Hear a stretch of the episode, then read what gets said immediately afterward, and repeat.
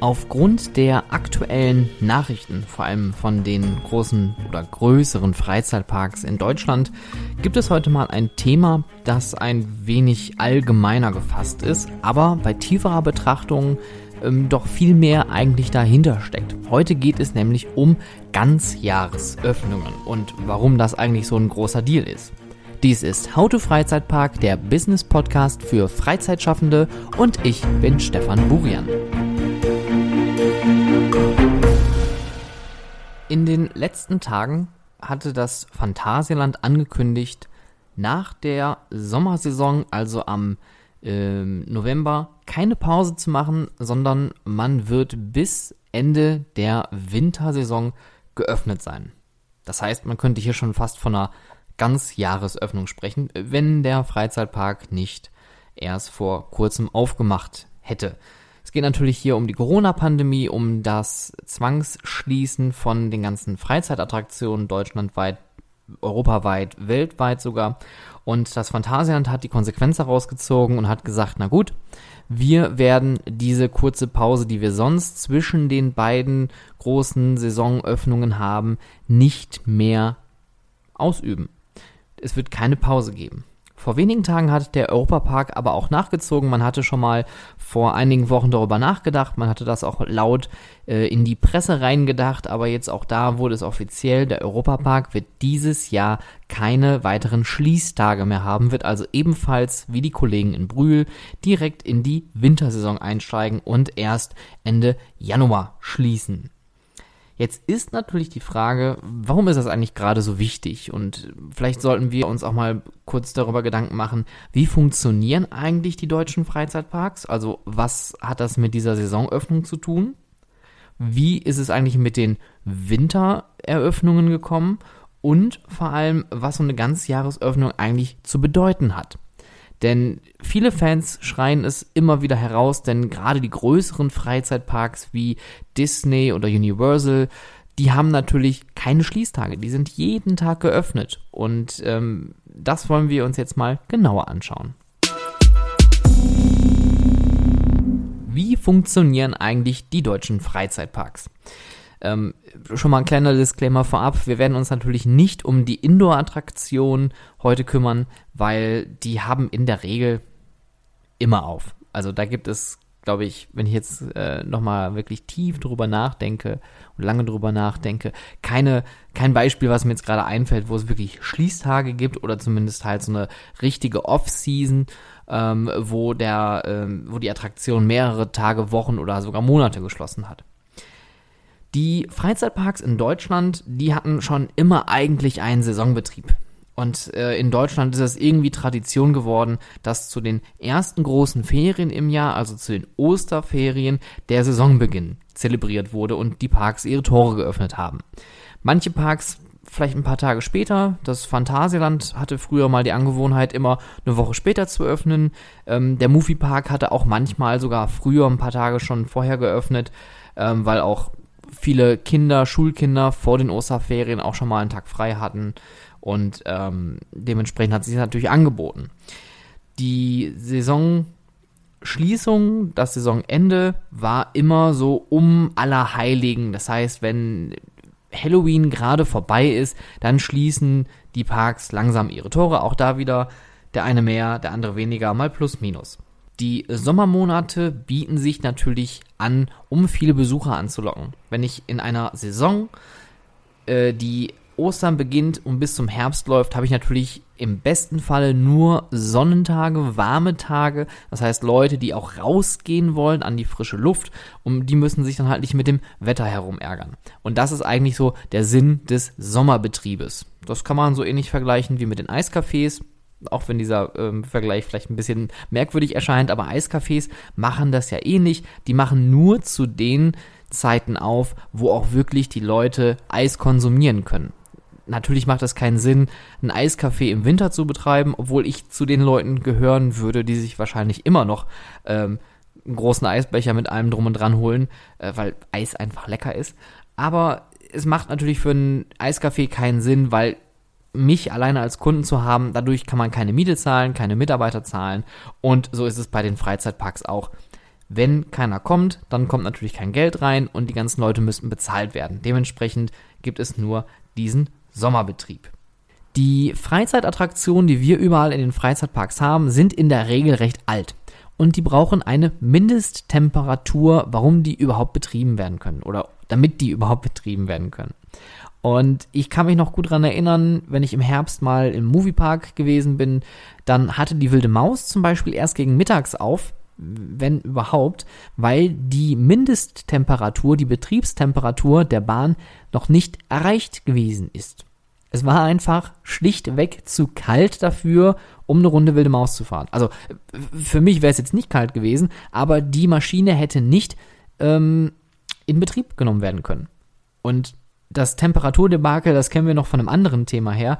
Äh, einer meiner absoluten Lieblingsachterbahnen, die es leider nicht mehr gibt. Gott habe sie selig. Lethal Weapon Pursuit, ähm, Copcar Chase äh, aus Moviepark, der Intermin Dwelling Coaster. Unglaublich geiles Ding.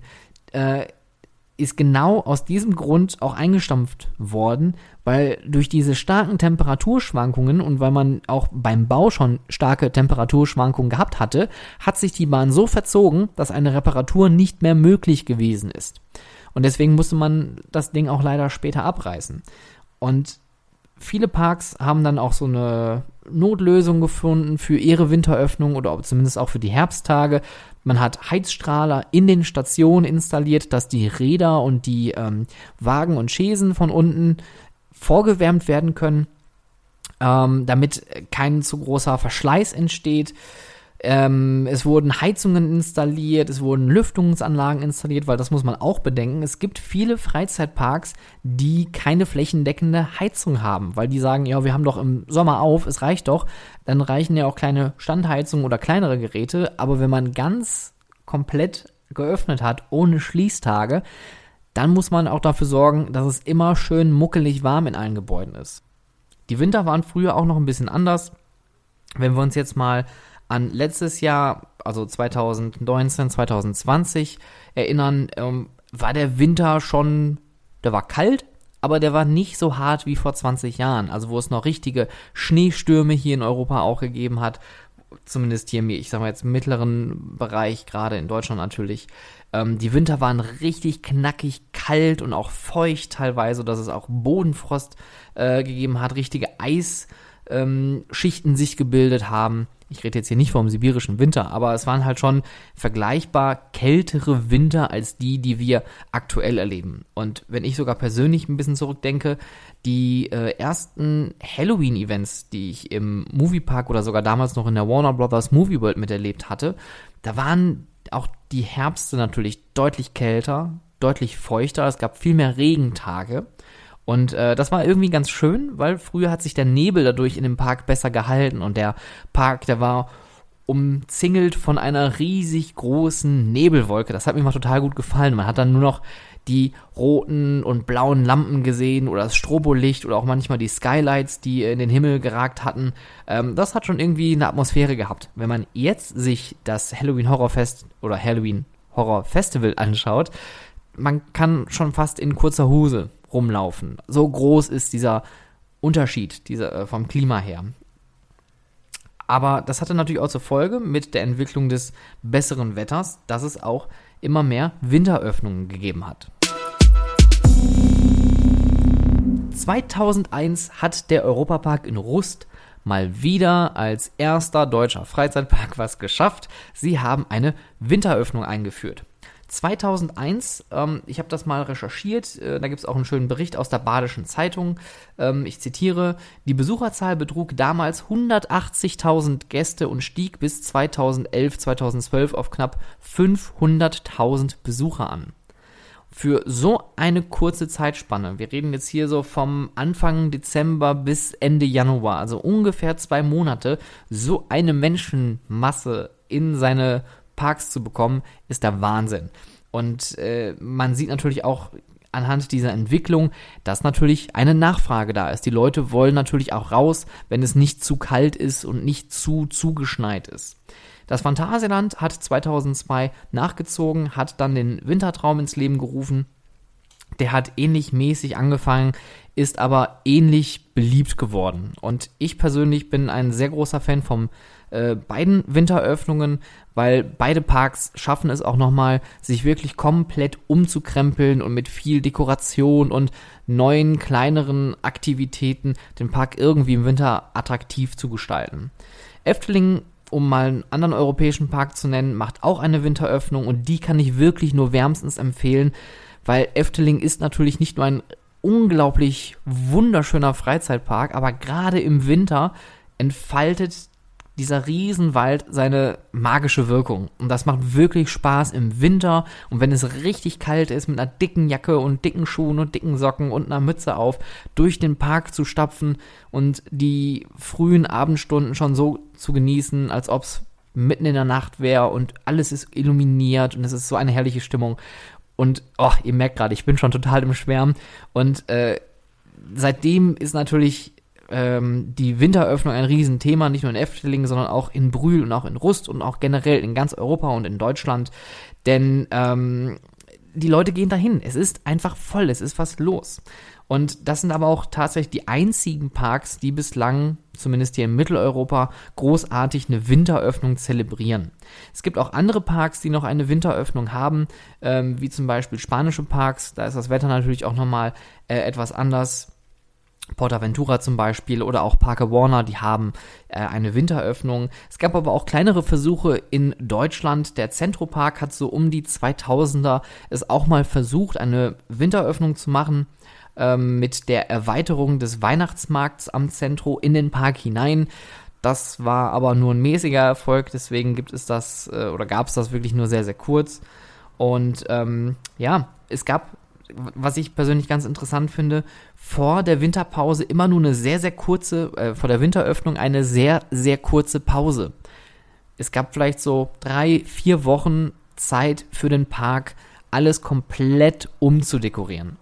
Und ihr kennt sicherlich die ganzen Pressemitteilungen aus dem Europapark und die Europapark-Fans da draußen werden es mir wahrscheinlich mit einem heftigen äh, Kopfnicken bestätigen können. Der Park in Rust schafft es für Halloween vor allem jedes Mal über Nacht, zack, hunderttausende Kürbisse im Park zu verteilen. Das ist natürlich ähm, für Halloween ganz gut, aber wenn nach Halloween der Park geschlossen ist, müssen die Dinger ja auch erstmal wieder raus entsorgt werden und da muss die ganze Weihnachtsdeko reingefahren werden und alles umgestaltet werden und die neue Musik muss eingespielt werden, die Attraktionen werden nochmal angepasst, neue Schilder und, und, und, und, und, und, und. Die Pause nach dem Winter, die ist natürlich ein bisschen länger, von Januar bis je nachdem wann, äh, von äh, Anfang Februar bis je nachdem wie Ostern in dem Jahr liegt, manchmal bis März, manchmal bis April und in der Zeit werden in der Regel dann auch die größeren Wartungen an allen Fahrgeschäften durchgeführt. Es werden auch dann die Züge mal äh, zur Inspektion geschickt, es werden auch die Schienen vielleicht mal sogar geröntgt und so weiter. Die Liste von Möglichkeiten, die man in so einer großen Pause machen kann, ist natürlich lang. Dann gehen wir aber einen Schritt weiter, denn es geht natürlich jetzt um die Ganzjahresöffnung. Wie eingangs schon erwähnt, haben größere um, äh, amerikanische Freizeitparks wie Disney oder Universal keine Schließtage. Seitdem es das Disneyland in Paris gibt, gibt es auch dort keinerlei Schließtage. Der Park hat rund um die Uhr, wenn man so möchte, geöffnet. Und das war's auch es gibt sonst keine größeren Parks hier in Mitteleuropa, die wirklich jeden Tag ausnahmslos geöffnet haben. Die spanischen Parks, die funktionieren da interessanterweise ein wenig anders. Die haben gefühlt eigentlich jeden Tag auf. Wenn man sich aber die Öffnungszeiten gerade auf den Webseiten mal anschaut, dann sieht man aber, dass sie wirklich nur zu den Stoßzeiten geöffnet haben und das sind dann halt hier die Wochenenden. Das heißt also in Spanien, ähm, Parque Warner, Portaventura, hier gibt es nur ausgewählte Öffnungstage. Aber gar keine Schließtage zu haben, darum geht es. Rund um die Uhr geöffnet haben, jeden Tag 365 Tage im Jahr geöffnet zu haben. Darum geht's hier. Und nach 1992, wo Disneyland Paris aufgemacht hat, war erstmal mit dem Thema eigentlich, also da war Stille. Es gab da auch keine Diskussion. Es gab von den Fans immer mal wieder so kleine Hilferufe, macht doch bitte jeden Tag auf, knüpft euch doch mal an Disney an. Da muss man sich aber immer wieder fragen, macht eine Ganzjahresöffnung überhaupt Sinn? Und ich möchte jetzt hier nicht dafür plädieren, dass jeder Park jetzt ab sofort wirklich rund um die Uhr geöffnet haben sollte. Das ist definitiv nicht sinnvoll. Man sollte aber überdenken, wenn man wachsen möchte und vor allem, wenn man groß wachsen möchte und zu einem Kurzurlaubsziel werden möchte. Das heißt also, die Besucher bleiben mehrere Tage an meiner Attraktion. Dann sollte man wirklich drüber nachdenken, ist eine Ganzjahresöffnung hier nicht vielleicht sinnvoller?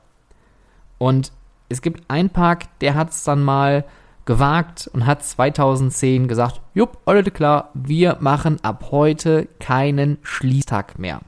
Das war eine große Nummer auch, äh, für erstmal für den europäischen Sektor, aber auch für den Park selber. Es geht hier nämlich auch wieder um der Efteling, nicht um den Europapark diesmal. Der Efteling hat das sogar richtig schön zelebriert in typischer Efteling-Manier. Man hat vor dem Haupteingang eine große Glaskuppel, eine sich drehende Glaskuppel installiert. Auf dem sieht man ein Pult und dort ist eine Feder. Und diese Feder schreibt etwas in ein Buch. Und darunter gibt es eine goldene Plakette, die sinngemäß zu Deutsch übersetzt äh, aussagt, solange diese Feder Geschichten schreibt, wird Efteling geöffnet bleiben. Herrlich, oder? Ich finde das schön. 2010 hat Efteling gesagt, wir sind jetzt für immer für euch da.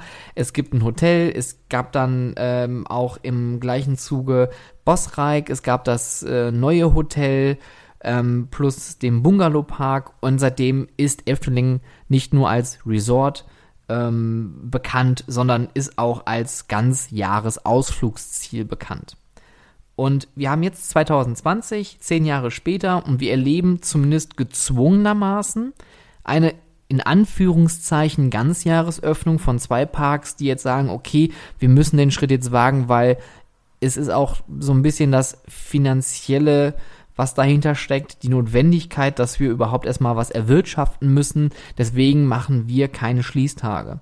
Meine Hoffnung ist aber, dass sich daraus eine neue Routine entwickelt, ein neuer Alltag für diese Parks. Ich hoffe, beide kommen zum Winter hin zur Erkenntnis, hey, das macht ja doch Sinn. Die Leute haben nämlich Interesse, die haben die Nachfrage.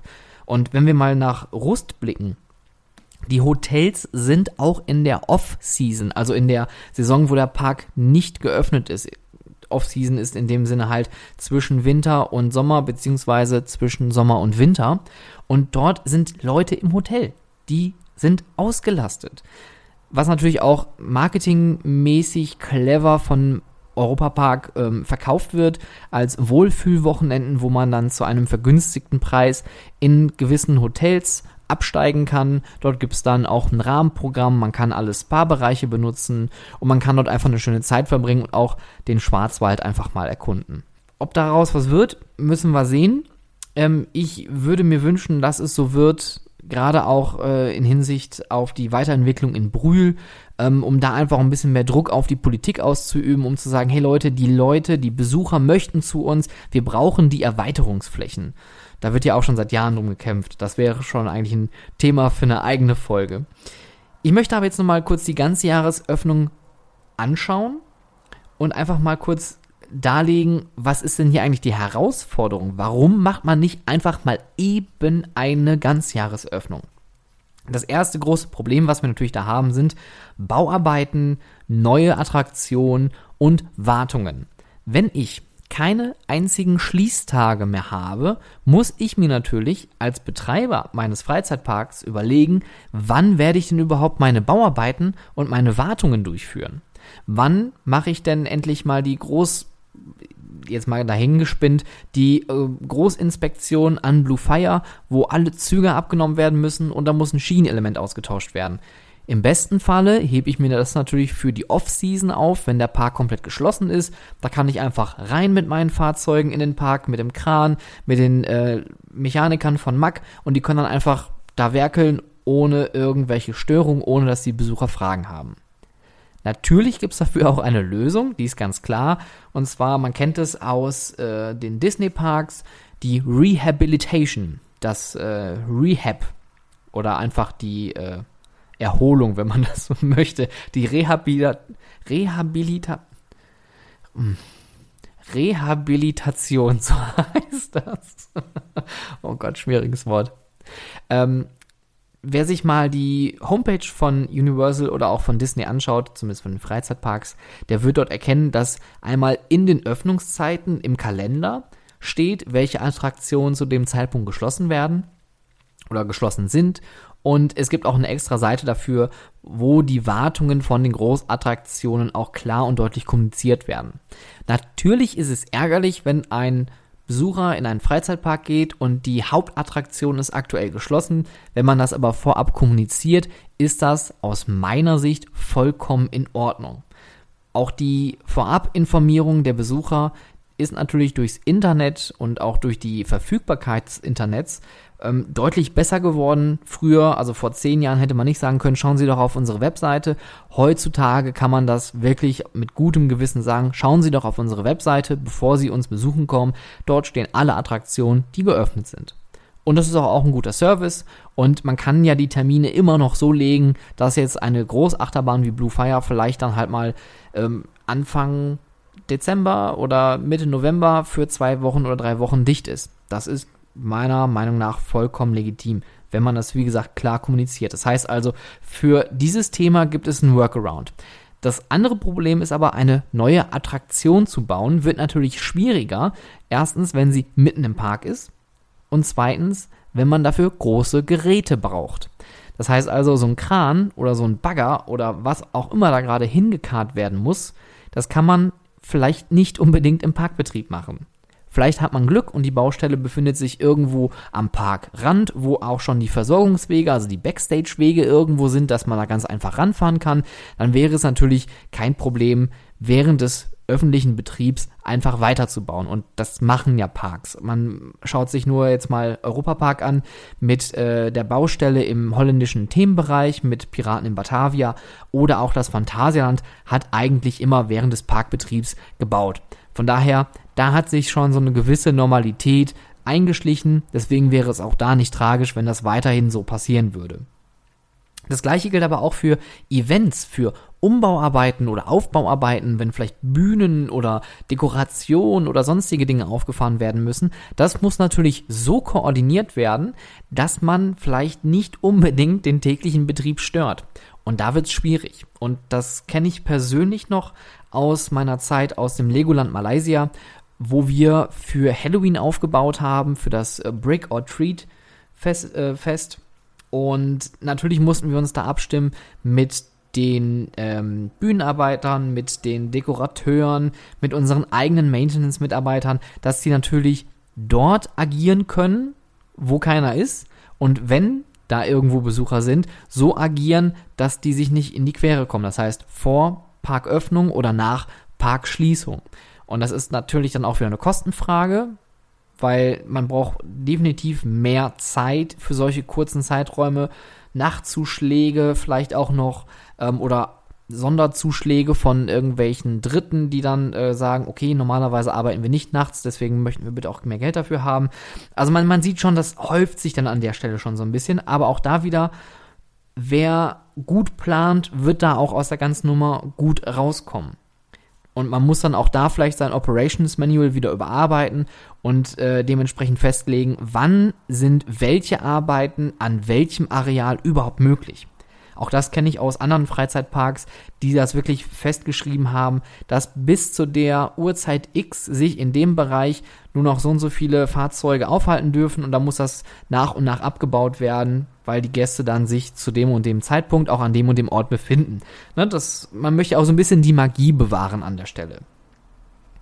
Der Vorteil von so einer Ganzjahresöffnung ist natürlich auch noch, das muss man sich auch mal überlegen, und das hat der Europapark ja durch äh, seine Corona-Artikel ja auch gesagt, ähm, das waren, glaube ich, 20.000 Euro nur an Stromkosten, während der Park stillsteht. Was dann wiederum ja auch bedeutet, dass diese Stromkosten weiterhin existieren werden, wenn der Park seine Off-Season hat. Also irgendwas muss ja, also der Park kann ja nicht komplett einfach den Netzstecker ziehen, also das gilt auch für jeden Freizeitpark, die können nicht einfach irgendwo die große Sicherung umhauen und sagen, jupp, alles klar, wir sehen uns in drei Wochen, schön mit Ö, das wart. Es müssen natürlich auch weiterhin Arbeiten irgendwie im Park stattfinden, auch wenn kein Besucher da ist und wenn eine Off-Season besteht, gibt es immer irgendetwas zu tun. Und die Kosten sind ja eh da. Das heißt, wenn ich meine Stromkosten habe, dann könnte ich ja theoretisch sagen, gut, dann packe ich jetzt die Personalkosten drauf. Die Sachen, die im Lager sind, sind eh da. Die müssen vielleicht eh verbraucht werden. Also auch da ist wieder ein Vorteil. Äh, man muss nicht zu Saisonende einfach schlagartig sein Lager leer kriegen, sondern man kann hier einfach Daily Business immer weiter arbeiten und die Personalkosten gut da muss man dann halt genau schauen und kalkulieren, wann macht es Sinn, ähm, wirklich alles zu 100% zu betreiben. Vielleicht gibt es eine abgespeckte Variante, vielleicht auch abgespeckte äh, Öffnungszeiten von allen Attraktionen, dass man da so einen Mittelweg findet und sagt, okay, ich laufe während meiner Off-Season, die gibt es eigentlich gar nicht, ich laufe einfach jeden Tag durch, aber der Personaleinsatz wird vielleicht etwas flexibler gestaltet. Dazu komme ich übrigens auch noch, äh, das ist nämlich der nächste Vorteil, als ehemaliger Freizeitpark-Mitarbeiter, der seine ersten Brötchen in Bottrop verdient hat, Saisonarbeit. Und das ist schwierig. Das ist wirklich sehr, sehr schwierig. Warum ist das schwierig?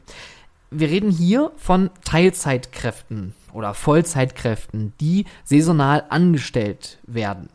Und man spricht hier von einer sogenannten Zweckbefristung. Die Zweckbefristung in einem Arbeitsvertrag bedeutet, ich werde angestellt für die Erfüllung eines bestimmten Zweckes. Und das ist in der Freizeitbranche in der Regel die Erfüllung des Zweckes, eine komplette Saison zu Ende zu bringen. Das heißt, mit Ende der Saison ist der Zweck des Vertrags erfüllt. Dementsprechend ist der Vertrag am Ende dieses, äh, dieser Erfüllung dann auch beendet. Das ist jetzt nicht schlimm, das ist ganz normal, das ist ein Saisonvertrag. Das gibt es ähm, aber auch nicht nur jetzt in der Freizeitbranche, das gibt es auch in vielen verschiedenen Branchen. Äh, wir denken mal an die Spargelpflücker oder an die Erdbeerpflücker, die haben das dann auch. Für einen bestimmten Zweck angestellt zu werden. Wenn man jetzt aber, und da kommt nämlich die Krux an der gesamten Geschichte, man kann immer wieder die Leute einstellen und saisonal befristen für diese Zweckbefristung. Und man könnte den Leuten durch eine Ganzjahresöffnung hier einen riesengroßen Benefit anbieten und sagen, okay Leute, es gibt keine saisonale Befristung mehr, es gibt jetzt eine Zeitbefristung. Und die Zeitbefristung kann bis zu maximal zwei Jahren laufen. Danach kann ein Mitarbeiter, ein Angestellter entfristet werden. Das heißt, er wäre dann bis zum Eintritt des Rentenalters, wenn es dann so festgehalten wurde im Vertrag, dort angestellt. Und das kann sogar richtig gut sein, denn wenn man einen richtig guten Mitarbeiter hat und den jedes Jahr immer wieder gehen lässt, also jedes Jahr Ende Saison, yeah, große Party und dann ein halbes Jahr später sieht man sich wieder und yeah, und es geht wieder weiter. Man verbrennt so ein bisschen dadurch seine Leute. Und so eine Entfristung kann ein riesengroßes Benefit sein und vielleicht kann man sogar dadurch intern auch neue Leute rekrutieren für andere Positionen, weil man einfach viel länger und viel dauerhafter an irgendwelchen äh, Dingen, an irgendwelchen Projekten oder generell einfach im Team zusammenarbeitet, dass man das Potenzial von den Leuten erkennt. Das so als äh, aus personaler Sicht einfach mal, warum das so ein Riesenvorteil ist. Und der nächste Vorteil von einer Ganzjahresöffnung ist, man sieht es ja überall, die Nachfrage ist da und der Tourismus, der wird immer gefragter werden. Natürlich bedingt jetzt durch Corona sogar noch mehr, weil die Leute unbedingt an frische Luft möchten. Die wollen raus, die wollen was erleben.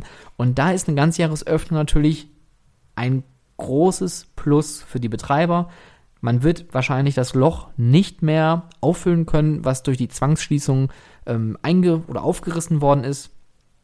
Aber man kann hier sagen, auf langfristiger Sicht macht es vielleicht wirtschaftlich doch mehr Sinn an einigen Parks, gerade die, die Hotels haben und Übernachtungsmöglichkeiten, hier zu überlegen, Ganzjahresöffnung, will ich das? Und wenn ja, wie mache ich das?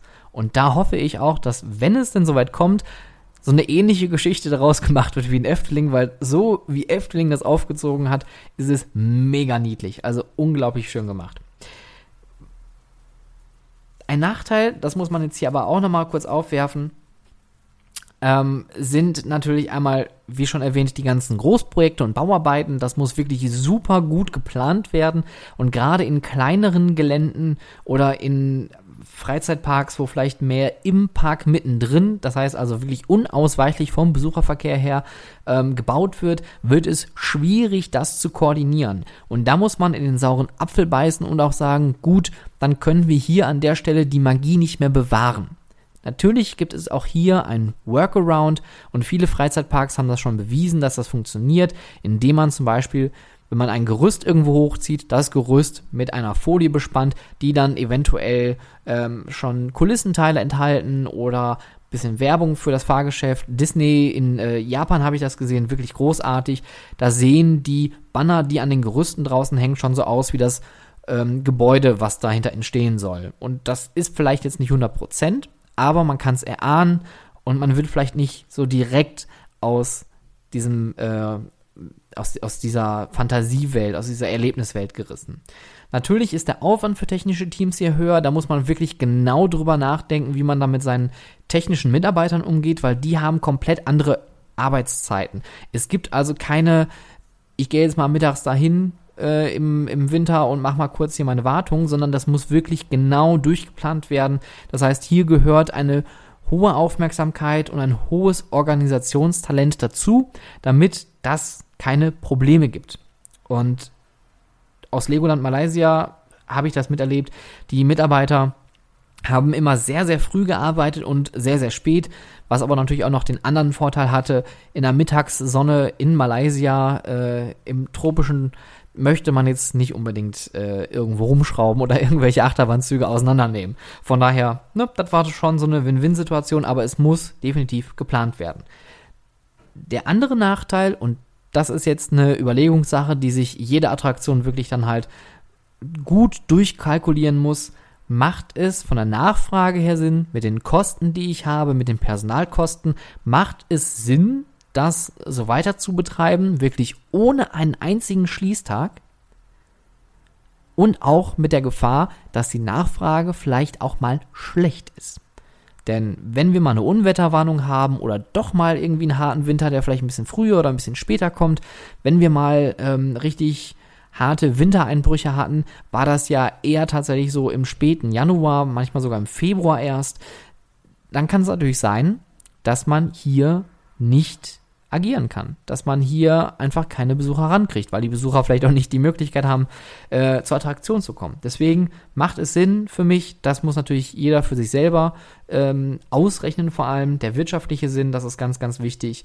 Aber ich bin tatsächlich der Meinung, dass jeder Freizeitpark mit einem Hotel das schaffen kann. Wirklich, wirklich schaffen kann. Nicht nur jetzt mit äh, Corona im Nacken, sondern auch schon vor ein, zwei, drei Jahren hätten das schon die größeren Parks mit Hotels wirklich wagen können. Weil, wie gesagt, die Nachfrage, die wird immer da sein und die wird auch steigen, weil es wird auch immer mehr Menschen geben, es wird immer mehr Freizeitangebote geben, aber man muss sich ja auch irgendwie herauskristallisieren und natürlich hat Efteling jetzt eine schöne Alleinstellung, nebst Disney natürlich, denn wenn ich in der Off-Season irgendeinen Freizeitpark besuchen möchte, dann gehe ich dahin. Wie ihr seht, ganz Jahresöffnung ist ein brandheißes Thema und ich hoffe, ich sag's gerne nochmal, Brühl und Rust werden vielleicht sogar vorm Winter noch sagen, Leute, das war so cool, Off-Season, könnt ihr knicken. Das Prinzip ist altmodisch, Status quo hinterfragen, out of the box denken und wir werden jetzt eine Ganzjahresöffnung anstreben. Uns gibt es ab heute jeden Tag. Sowohl im Brühl als auch in Rust. Also wenn ihr mich da hört, Familie Löffelhardt, Familie Mack, ähm, kleiner Wink mit dem gesamten Zaun.